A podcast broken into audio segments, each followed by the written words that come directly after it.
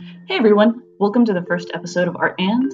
This podcast will explore the different aspects of art and how it goes beyond the classroom and gallery walls to make an impact. I'm Alyssa Emite, and I'll be hosting this first episode to talk about art and purpose. For this first episode, I really wanted to talk about something that I don't get to talk in my, about in my normal classroom. All the time, I'm asked about what are we doing? What needs to happen or about the how. How do I make something look like it's photorealistic? How do I make sure this doesn't explode in the kiln? And almost none of my students ever ask me why. Why do we make art?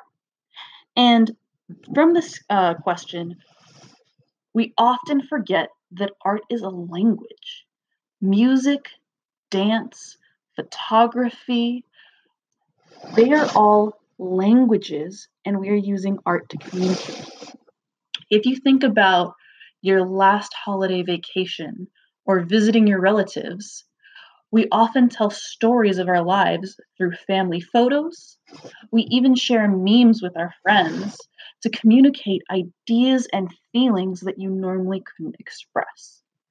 Oftentimes, art goes beyond words, things that you never say and things that you can't really express quite in words, we often hear through music and we can feel them deeply, or you can see something and understand exactly how someone's feeling through their facial expression or their body language. So, art is really all about communication. This is true throughout history.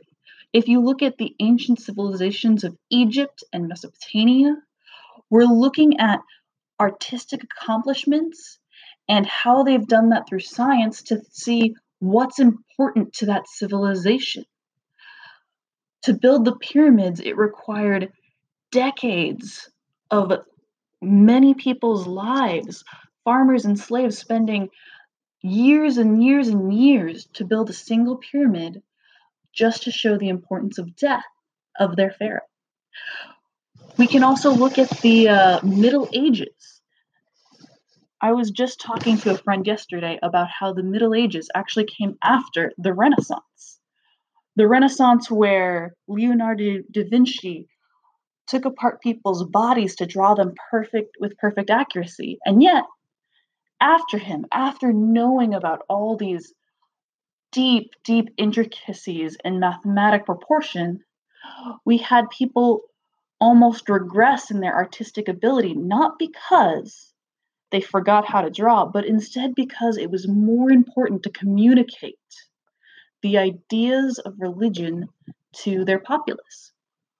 So, if you ever wonder about why you're making art, what you're doing, and what's its purpose, think about what you're trying to mu- communicate, not with words, but with pictures and feelings.